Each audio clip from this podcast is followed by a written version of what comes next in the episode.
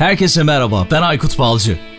Teknoloji, iş dünyası ve dijitalde trendleri konuştuğumuz Dünya Trendleri Podcast serisinin yeni bölümüne hepiniz hoş geldiniz. Herkese merhaba Dünya Trendleri Podcast'in 43. bölümüyle karşınızdayız. Ben Aykut Balcı ve bu bölümde konuğum Üsküdar Üniversitesi'nden öğretim görevlisi Kılınç Orhan Erdemir. İlk bölümün ilk kısmın devamını gerçekleştiriyoruz. Dijital dönüşüm ve nöro pazarlamayı konuşmaya devam ediyoruz. Yine bu bölümde gerçekten güzel, verimli geçen bir bölüm oldu.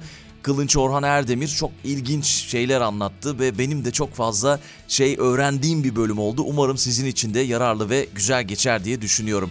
Peki bölüme başlamadan ufak bir hatırlatma, bir kutlama tabii ki. 30 Eylül Uluslararası Podcast Günü'ydü. Uluslararası Podcast Günü bir kez daha kutlu mutlu olsun ve 30 Eylül'de gerçekten Türkiye'de müthiş bir etkileşim oldu. Tüm podcasterlar, podcast severler Uluslararası Podcast Günü etiketiyle veya International Podcast Day etiketiyle çok güzel bir etkileşim gerçekleştirdiler. Çok güzel bir kutlama gerçekleştirdiler ve benim de çok sık podcast'te bahsettiğim gibi 30 Eylül'de Uluslararası Podcast Day gününe katıldık ve canlı bir şekilde Serdar Kuzuloğlu ile YouTube üzerinden bir oturum gerçekleştirdik.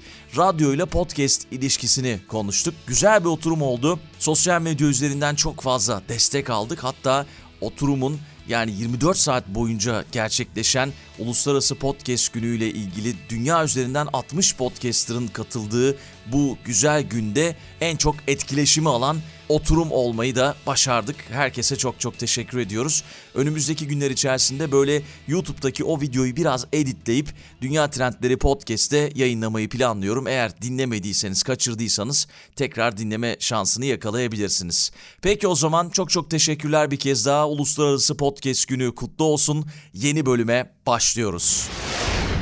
Geçtiğimiz yıl okuduğum bir makalede yanlış hatırlamıyorsam belki sayı değişmiştir sen daha iyi biliyorsun. 3500-4000 reklam mesajına maruz kaldığımızı okumuştum. Ve bu da gerçekten pazarlama uzmanlarının işini zorlaştıran bir durum. Çünkü tüketici her şeyin farkında. Ama işte o o kadar çok mesaja maruz kalıyoruz ki birçoğunu görmüyoruz bile. Dolayısıyla da yani rekabetten sıyrılmak için bir de farklılaşmak için farklı arayışlara girmeleri gerekiyor markaların. İşte burada da belki pazarlama tarafında insanı anlamak için bu nöro pazarlama önem kazanıyor. Ama az önce senin de söylediğin gibi bu yöntemi kullanmak kolay değil çünkü maliyetli bir yöntem. Yani anladığım kadarıyla ülkemizde de belli başlı markalar dışında herkes kullanamıyor nöro pazarlamayı. Herkes faydalanamıyor daha doğrusu. Buradan da belki şunu sorabilirim sana. Yapay zekanın işin içinde ne kadar olduğunu da sormam gerekiyor. Onu atladım. Yani yapay zeka önümüzdeki yıllar içerisinde birinin nasıl hissettiğini takip edebilecek gibi bir şey okumuştum. Belki bundan bahsedip nöro pazarlamanın faydalarından ve sınırlarından bahsedebiliriz. Buna geçebiliriz diye düşünüyorum.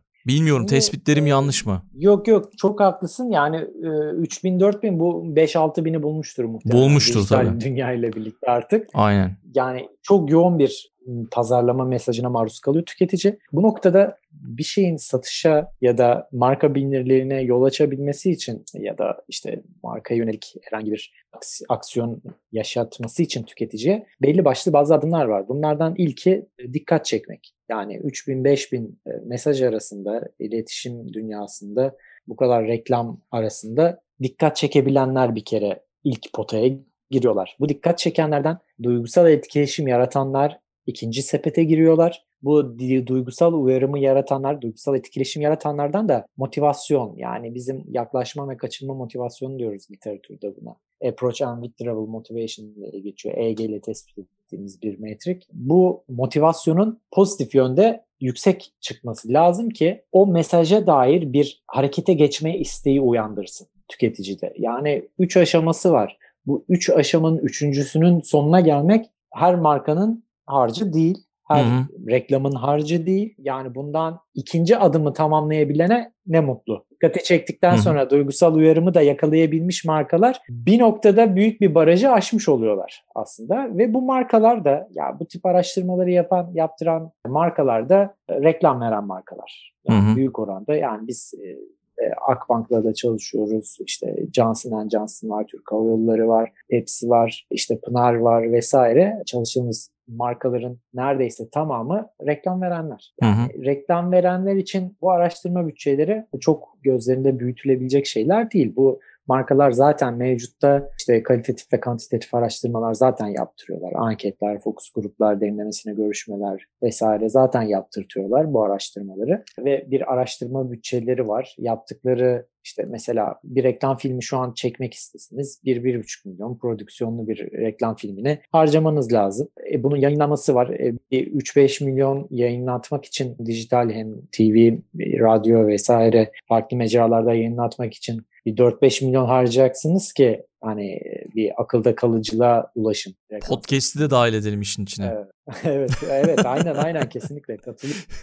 Yani buna da bir bütçe ayırmaları gerekiyor. Medya planlamaya da bir bütçe ayırmaları. Nereden bakarsanız 6-7 milyon liralık bir bütçeden bahsediyoruz. Yani bugün reklam veren markaların yaptıkları Hı-hı. her bir kampanyada harcadıkları para açısından konuşuyorum. Hı-hı. Şimdi böyle bir para üzerinden yani bu paranın yüzde biri kadarını hatta yüzde yarım kadarını 0.5'ini araştırma bütçesine harcamak gayet mantıklı bir şey reklam veren markalar için. Zaten bunun ben diyor 100 katını zaten harcayacağım en azından yüzde birini araştırmasına ayırayım ki hani yapacağım reklamın kreatif tasarımında vermek istediğim mesajda doğru noktaya ulaşabilmiş miyim yaptığım bu tasarımla? Ee, ulaşamadıysam düzeltmem gereken noktalar varsa bunları öğreneyim reklamı yayınlatmadan önce diye geliyor zaten markalar bize. Bu bütçe devede kulak oluyor ama COBİ'ler açısından aynı şeyi tabii ki söyleyemeyiz. Çünkü COBİ'ler zaten reklam için bile parayı zor buluyorlar. Hı-hı. Yani araştırma yani bir pazarlamacı olarak pazarlamacı kimliğimle konuşayım.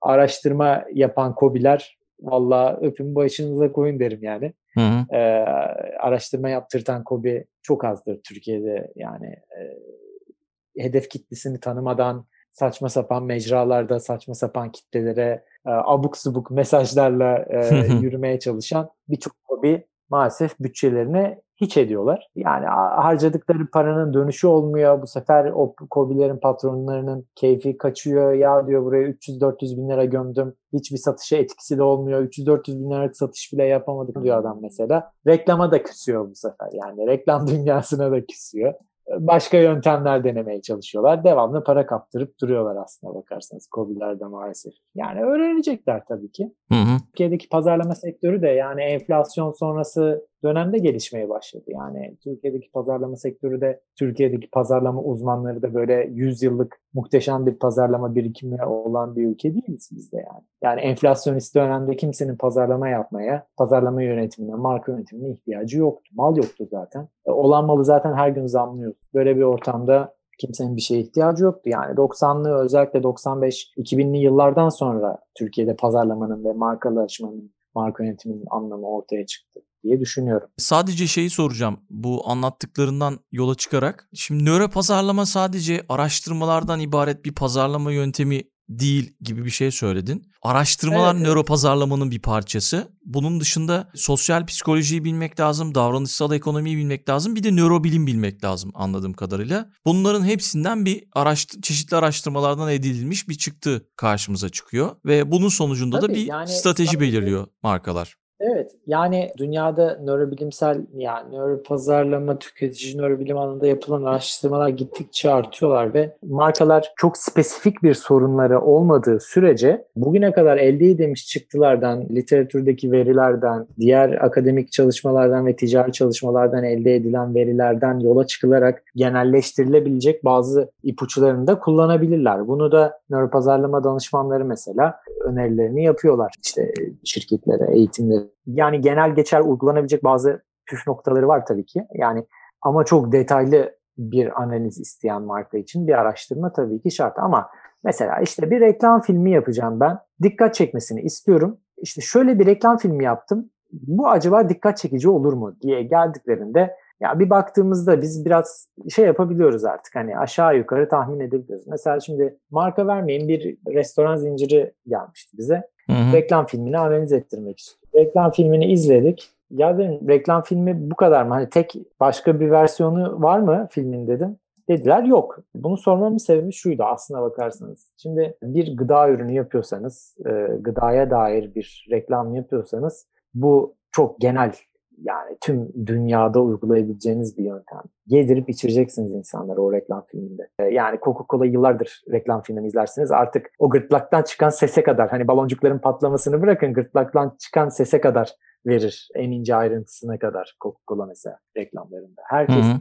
içiyordur. Herkes ağzını şişeye dayamıştır, bardağa dayamıştır. Herkes içiyordur lıkır lıkır yani. Hani yedirirler, içirirler. Çünkü bu beyinde bir empati yaratıyor. Yani sizin de içesiniz gelmesi için, sizin de onu yiyesiniz gelmesi için reklam filminde bunu yedirip içirmeniz lazım. Bu restoranın filmine baktığımızda biz evet buram buram üstünde dumanı tüten tabak görüyoruz ama kimse yemiyor tabağı. Yemiyor. Ondan sonra dedim yani bunu analiz etmeyelim arkadaşlar dedim. Yani hani bunun için bütçe harcamayın. Siz bunu yedirin.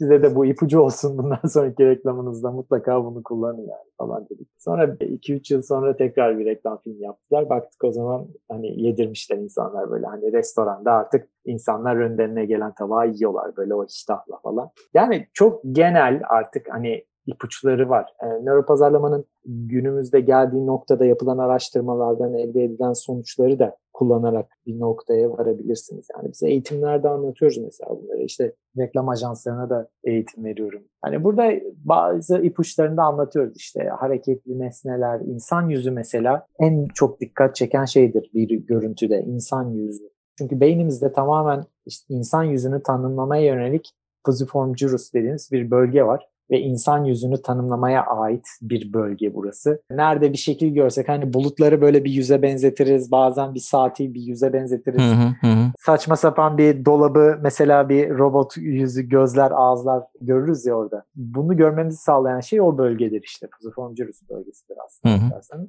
Ve onun yönlendirmesiyle oksipital korteks görür bunu ve tanımlanır.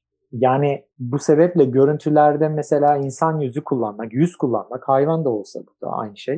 Yüz kullanmak ilk dikkat çeken unsur oluyor. İkinci sırada hareketli nesneler geliyor mesela. Üçüncü sırada yazılar geliyor ama böyle hareketli yazılar diyebilirim. Ya bu, bunun gibi ipuçları var. Elde edilen bir sürü araştırma var. Hala yapılan bir sürü araştırma var. Bu araştırmalardan elde edilen iyi bir literatür tarayıcısı bir nöropazarlama danışmanı olabilir mesela. Yani buradaki literatürü kafasında beyninde toparlayıp bazı çıkarımlara gidebilirsiniz ve şirketlere bu yönde tavsiyeler. Pazarlamacılar kendileri de literatür vakti vakitleri varsa tarayabilirler bu alandaki literatürleri ve işte en azından reklam ajanslarına verecekleri briefte bu tip doneleri de kullanabilirler diye düşünüyorum. Reklamdan girdik aklıma şey geldi. Hani reklamın mesaj vermesi gibi örnekler verdin ya birkaç tane. Yıllar önce İstanbul'a bir workshop için yabancı bir eski bir radyo programcısı gelmişti böyle araştırmalar falan yapan. O şey demişti mesela işte intro 3 saniye ise 3 saniyede mesaj verebilirsiniz. 3 saniye konuşmanız yeterli. Dedim ki kendi kendime yani 3 saniyede ne mesaj verebilirim, ne konuşabilirim? Ama sonra mesela böyle tabii hani konumuzda çok alakalı değil ama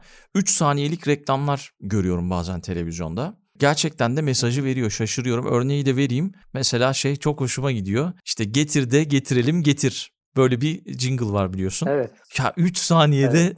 ne anlatmak istediğini anlatıyor işte. Tahsildaroğlu senin peynirin diyor. 2 saniyede 2 evet. saniye bir şey giriyor ve anlatıyor. Veya işte Demirbank iyi günler diler. E, yıllardır böyle yani bu aklımızda bu, kalan evet, yani reklamlar. Şöyle, şöyle şöyle bir şey var. Yani kulağa hoş gelen bir şeyleri yüksek frekansta yani yüksek sıklıkla yayınladığınızda dile pelesenk edersiniz. Benim ilk bu pazarlama dünyasına başladığımda Bioder'de başladım. Bioder ürün müdürü olarak başladım. O zaman bizim şeyimiz vardı. Efsaneydi o zaman. Bioder bu çok iyi haber. Ha evet. Ee, Aynen. o da efsaneydi ya evet. Bu kadar yani. iki, iki saniye yani. Ama o kadar yoğun verirdik ki bunu. Yani devamlı radyoda, televizyonda devamlı Bioder bu çok iyi haber. Ya millet artık Bioder hani, bu çok iyi haber. E, evet. Beyin, beyin, beyine kazınmış. Yani e, şöyle bir şey var tabii ki. Şimdi bu da bir ipucu. Hani bunu da bu podcast'te vermiş olalım. Bir şeyin dikkati, bir e, tüketicinin dikkatini çekmek için evet görsel açıdan işte farklı dikkat çekici çekici unsurlar kurarak işte neon lambalarla mesela dikkat çekebilirsiniz. Ama çok tasarımsal olarak emek harcanmamış, çok düşük bütçeyle, tasarımsal olarak böyle hani kreatif olarak da çok genius olmayan bir işi de beyinlere kazıyabilirsiniz. Nasıl? Onun için de medya planlama bütçesi harcaması gerekiyor. Yani yüksek frekansta devamlı, devamlı, devamlı insanlara onu vermeniz lazım. Mesela hani 118-80 reklamlarını ben buna benzetiyorum. Hmm. hala unutmuyorum. Yani 118-80 ya bir ara o kadar çıkmıştı ki artık millet kusacak yani o derece. O, o derece artık Hakikaten şey ya. Bina ediyor artık o reklamlardan. Yeter artık falan moduna gelmiştik ama 118-80 ezberledik yani. Hani evet. ezberletti adamlar bir şekilde. Şimdi eleştirdiğimiz birçok reklam var. Ya leş gibi reklam yapmış adamlar. Böyle reklam mı olur falan diyoruz ama adam yani kreatif harcayacağı bütçeyi medya planlamaya harcıyor. O kadar sık görünürlük elde ediyor ki marka bilinirliğini bu şekilde arttırıyor. Tabii burada bir noktayı ayırmak lazım. Markanın ulaşmak istediği amaç marka bilinirliği mi yoksa e, satış mı?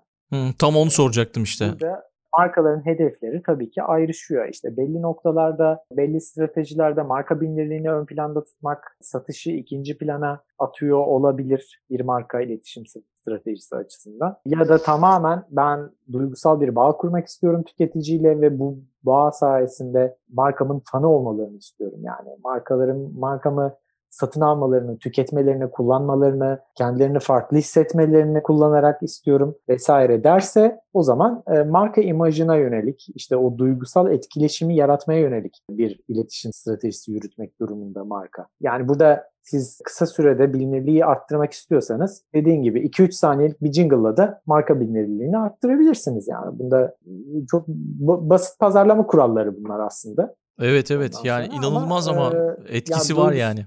Evet yani ne kadar yüksek bütçe buna sık bir frekans ayırırsanız o kadar etkili olur.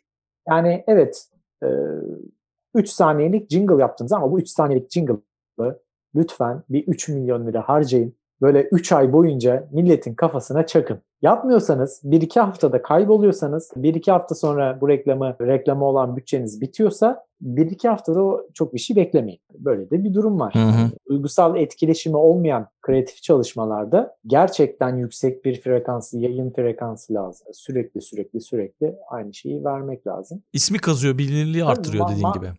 Yani bugün Mercedes'in mesela işte Mercedes diye bir tane jingle yapıp 4 ay boyunca kafamıza çakmasının marka imajına muhtemelen negatif bir dönüş olacaktır yani. Bu ne kardeşim diyecektir insanlar yani. Doğru. İşte burada belli farklı sektörler, farklı düzeylerdeki markalar, farklı penetrasyonlardaki markalar, farklı fiyat gruplarındaki, fiyat düzeylerindeki markalar, ürünler. Yani burada çok fazla şey var, değişken var. O yüzden her ürüne, markaya, o markanın bütçesine özellikle bu önemli. Ee, ona göre çözümler sunması lazım. Nöro pazarlama danışmanlarının da hatta pazarlama danışmanlarının yani artık pazarlama danışmanları da nöro pazarlamadan anlıyorlar. Yani onlar da bir haber değiller bu durumlar. Onlar da psikolojiden faydalanıyorlar. Yani Nörologlar kızıyor mu peki size? Marka... Yok, nörologlar genellikle sosyal bilimlerle uğraşan nörologlar şeydir, e, işin psikolojik, davranışsal tarafıyla ilgilenirler. Yani daha böyle e, insan davranışlarının, psikolojik davranışların nörolojiyle ilişkisine daha fazla değiniyorlar. Yani pazarlamayla ilgilenen nörolog ben Türkiye'de şahsen çok fazla duymadım. Birkaç Hı-hı. tane tanıdığım hocam var ama onlar zaten yine Üsküdar Üniversitesi'nde. İlgilendikleri alanlardan bir tanesi de pazarlama. Hani ilgilendikleri davranışsal e, nörobilimci olan e, nörolog hocalarımdan ilgilendikleri alanların büyük bir kısmı ama psikoloji alanında, psikometri alanında, psikiyatri alanındaki hasta davranışları vesaire bu tip şeyleri mesela işte bellekle ilişkili e, şeyler, seçimler, hafızayla ilişkili durumlar falan, işte öğrenme süreçleri falan. Bunlarla ilişkili çalışmalar çok daha nörologların, e, nöroloji uzmanlarının ajandasında daha fazla yer kaplıyor tabii ki. Pazarlama şu an daha gerilerde diyebilirim Türkiye'de yani. Anladım. Nörolojinin ilgili açısından. Peki şey az önce çalıştığın birkaç markadan da bahsettin ama belki nöro pazarlama uygulamalarına somut örnekler verebilirsin. Böyle seni heyecanlandıran bir proje oldu mu hiç? Eğer bahsedebileceğin bir proje varsa. Ya heyecanlandıran, ya hepsi heyecanlandırıyor tabii ki ama markalar çok komplike sorunlarla geliyorlar mesela. İşte bir tanesi bir bankacılık uygulaması. Bir bankanın geliri nedir? Yani kredi vermektir, kredi kartı vermektir değil mi? Oradaki para satmak. gelir elde eder. Hı. Yani para satmak. Yani Hı. birinci birinci sırada elde ettiği gelir kapısı şeydir yani kredi satarak yaşamını devam ettirir bir banka. Birincil gelir, gelir kaynağı kredi satmaktır, kredi kartı satmaktır. Mesela bir bankacılık uygulamasında kredi başvurusunun nerede olduğu, menünün içerisinde nerede olduğu, nerede olursa daha fazla etkileşim sağlayabileceği, daha dikkat çekebileceği, daha kolay erişilebileceğine dair işte kullanıcı deneyimi araştırmalarının nörobilimsel yöntemlerle yapılan kısımları var mesela bizim. Yani sadece reklam araştırmasına ibaret değil tabii işte. İşte kullanıcı deneyimi araştırmalarını da biz bu yöntemlerle yapıyoruz. İşte insanlar belli noktalarda o menüde gezerken mesela kredi çekmesini istediğimiz insanlar kredi başvuru menüde kredi başvuru yerini bulana kadar mesela e, cebelleşebiliyorlar, bulamayabiliyorlar. O bulamama noktasında neler yaşıyorlar? Biz onları kaydediyoruz mesela. işte nerede strese giriyorlar? O başvuru esnasındaki hangi adımlar strese sokuyor insanları? Hmm. Hangi adımlar yeter be deyip kapatıp uygulamayı telefonu fırlatmalarını sağlıyor? Vesaire gibi durumlar var. Mesela bu, bu tip bir araştırma yapmıştık. Ee, çok keyifliydi bence. Sonuçları açısından da çok değerliydi ve yani kurum gerçekten tüm e, şeyini değiştirdi. Kullanıcı deneyimini, uygulamadaki kullanıcı deneyimini değiştirdi bu araştırma sonucunda. Öte yandan farklı bir markamız vardı. Onların da ürünlerinden bir tanesi Cips grubunda fiyat araştırması yapmak istiyorlar. Biliyorsunuz bu ekonomik marketlerde işte hesaplı diyebileceğiniz hani BİM, A101 hmm. vesaire gibi marketlerde belli ürün kısıtları var. Yani ürün ucuz ama çeşit az. Ha çeşit az tamam. Çeşit az. Tabii sizin mesela işte kırmızı biberli, soğanlı, barbekü soslu, işte peynirli, fıstıklı böyle 7-8 farklı cipsiniz var. Ama patates cipsi mesela konuşalım. 7-8 tane farklı cipsiniz var ve her cipsinde farklı gramaj boyları var. İşte 48 gramlığı var, 50 gramlığı var, 70 var, 150 gramlığı var vesaire.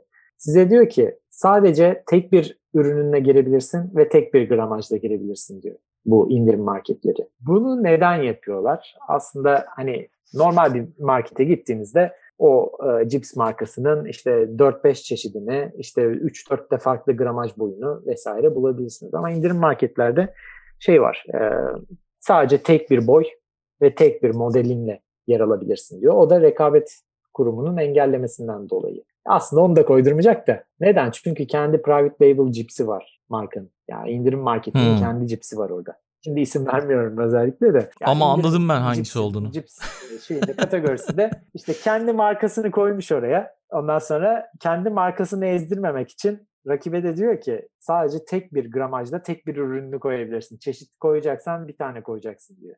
Ondan sonra. Şimdi marka böyle bir noktada nasıl karar verecek? İşte conjoint dediğimiz bazı analiz yöntemleri var falan ama markanın bu noktada bize geliş sebebi ya çok komplike bir araştırmaydı. Gerçekten 3 ayımızı aldı bizim. Ama hangi tip ve hangi gramajda bir ürünü bu ürünün yanına koyarsak en yüksek satışı elde edebiliriz diye bir araştırma yaptık ve ürünleri her birine ürünleri yan yana yerleştirdik, insanlara fiyatlarını verdik, e, ellerini alıp ambalajları ellerinde bir tartmalarını istedik. Çünkü markete gittiklerinde de ellerini alıyorlar bir bakıyorlar biraz mıncıklıyorlar hangisi daha fazla içi falan diye mesela. Ondan Hı-hı. sonra işte fiyatına bakıyorlar vesaire. Tamamen aynı ortamı sağladık onlara ve en yüksek talep edilebilecek yani pozitif motivasyon veren insanları satın almaya teşvik eden ürünü tespit ettik mesela o noktada. Hani bunu tespit ederken sadece insanlara sormadık hangisini alırsın diye. Bu esnada nörofizyolojik tepkilerini de topladık ki hani negatif bir durum mu var mı? Kafası karışık mı? Yoksa gerçekten yüksek bir motivasyonla mı istedi bu ürünü diye. Hani bunun da sağlamasını yapıyoruz aslında bakarsanız. Yani büyük markalar böyle çetrefilli araştırmaları çok seviyorlar. E, genelde böyle tıkandıkları noktalarda nörobilimsel yöntemlerden faydalanıyorlar zaten. Yani bütçeler de tabii evet daha yüksek olduğu için belki mazur görülebilir böyle bir şey. Çünkü standart işte reklam pretest posttest araştırmalarını zaten işte 10-15 bin liraya yaptırabiliyorlar. Yani zaten hani bir anket vesaire. Yani nöro pazarlama araştırmalarında nereden baksanız bunun iki katı, üç katı olduğunu e, söyleyecek olursak daha çok böyle çok ince detaylı konularda çözüm bulamadıkları, mevcut yöntemlerle çözüm bulamadıkları noktalarda nörobilime başvurmayı gerçekten tercih ediyorlar. Ee, mesela bir giyim markası müşterimiz var. Devamlı bize sorular soruyor. Şöyle bir problem var bunu nörobilimle nasıl çözebiliriz? Çözebilir miyiz? Nasıl olur? Nasıl eder falan Oo, diye. harika. Devamlı onlara şey yani hani kumaştaki renk seçiminden tutun da hani şunu nasıl yapıyor kumaşların renklerin adlandırılmasına kadar artık hani çok enteresan yerlere de gidebiliyor araştırmanın içeriği yani e, nörobilimsel yöntemlerde. Sadece şey diye düşünmemek lazım yani nöro pazarlama araştırmalarında. İşte reklam filmini veriyorsun. işte bakıyorlar nerede heyecanlandı, nerede yüzü asıldı, nerede korktu, nerede güldü vesaire değil. Sadece bu değil yani. Yavaş yavaş sona geliyoruz. Peki bu şey Elon Musk hakkında ne düşünüyorsun? Çip takacak. O zaman nöro pazarlama değişebilir Yani- mi? Farklı yerlere gidebilir mi? Öyle ya tabii ki gidebilir. Yani ben konuya şu açıdan bakıyorum. Yani işte beyinden beyine iletişim vesaire bunun için gerçekten çok yol alınması gerekiyor. Bir kere evet beyindeki aktiviteyi ölçebilen yöntemlerimiz var. Beyne direkt çip takarak beyindeki sinyalleri kaydedebiliriz ama bu sinyali karşı tarafa göndermek ve karşı taraftaki beynin algılamasını sağlayacak şekilde bir verici haline dönüştürmek apayrı bir olay. İşin o kısmından nörobilim henüz geçmedi. Hı hı. Ama şu açıdan bakıyorum ben olaya. Şimdi Elon Musk böyle bir proje için hem çok sağlam bir bütçeye sahip hem de dünyanın her tarafından nörobilimcilerden bir ekip kuruyor aslına bakarsanız. Yani burada nörobilim açısından, e, nörobilimin gelişimi açısından ben çok güzel bir ışık görüyorum. Yani sonucu 5 yılda ulaşırlar mı? Bence ulaşamazlar o noktaya. Ama çok iyi bir bütçe harcanacak. Tamamen nörobilim uzmanlarıyla bu işler yürütülecekse zaten nörobilim açısından muazzam bir devinim yaşanacak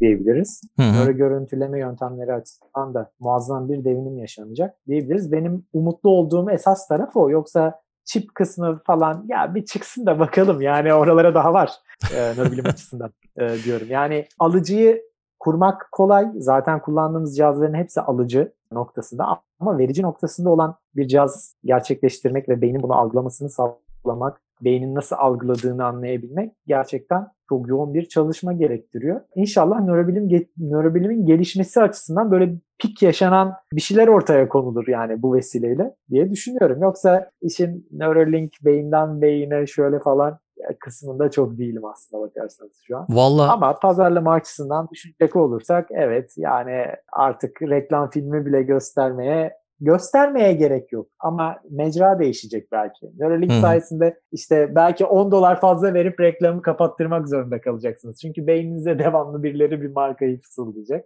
E Yani böyle bu noktalara gelecek olay diye düşünüyorum sonunda. Yani sadece mecra değişiyor pazarlama açısından da. Yarın öbür gün bir çipin içerisinde beynimize hani gözlerimiz kapalı olduğunda bile Coca-Cola'nın sesini duyacağız belki. Reklamını beynimize gösterecek. Göz şart değil tabii ki. Sağlıklı bir oksipital korteksiniz varsa göze ihtiyacınız yok. Olmayabilir. Yani gözler sonuçta sensör, veriyi toplayan sensörler. Direkt oksipital kortekse o görüntüyü gönderebilir. Hani böyle bir imkan bir süre sonra muhtemelen zaten oluşacaktır. Buna dair çalışmalar var dünyada zaten. Ama yani hani istemediğiniz halde o çipi, çipi taktığınız için reklamlara maruz kalabileceksiniz. Reklam mecrası değişecek. Ekran olmayacak. Belki gözünüzü kapatacaksınız ama artık ekran gibi her şeyi izliyor olabileceksiniz bir süre sonra. Yine ekstra bir bedel ödenecek reklamları kapatmak için vesaire. Çok değişen bir şey olmayacak ama yani çok da böyle e, cerrahi yöntemlerle bir şeyler yapmak bizi ne gibi bir noktaya götürecek? Tam bir cyberpunk çağına doğru koşa koşa gidiyoruz yani. Hı hı. Öyle düşünüyorum bu açıdan. Yani bu Black Mirror'ı bilmiyorum izledim mi orada ne hangi bölümde bir şeyler yeni bir şeyler çıktıysa hepsi yavaş yavaş oluyor. Evet, evet. Onların evet. hepsi olacak herhalde. Aynen. Enteresan geliyor. Bir de ben arkadaşlarıma geçtiğimiz yıllarda şey demiştim. Ya dedim rüyaların içine reklam alsak nasıl olurdu? Acayip maliyetsiz, bedava. yani direkt reklamı verelim yani rüyalarına. Öyle bir şey yapamaz mıyız yani gibi bir şey düşünmüştüm. Hatta böyle araştırdım. Acaba bununla ilgili birini e, podcast'te konuk alabilir miyiz? Böyle bir çalışma var mı diye bulamadım da. Sadece bu benimki şey bir hayal belki E, ama her şey hayalle başlıyor. Yani Olabilir mi böyle bir şey? radyo, Radyo, dalgalarıyla insanları yönlendirme falan gibi mevzular vardır. Gibi. Yani onun gibi. Ama ya olabilir yani. Ya akşam rüyamda çok güzel bir de böyle telekinezli falan filan böyle muhabbetler dönüyordu ya bir ara.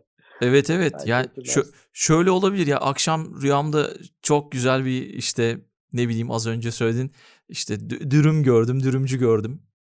Ona gideceğim falan veya çok güzel bir kot pantolon gördüm gibi bir şey niye olmasın? Belki olabilir yani. Yani böyle bir çip yapılırsa mesela dürümcünün önünden geçtik çat diye o çip beynimize dürüm al sinyalini gönderebilir mesela.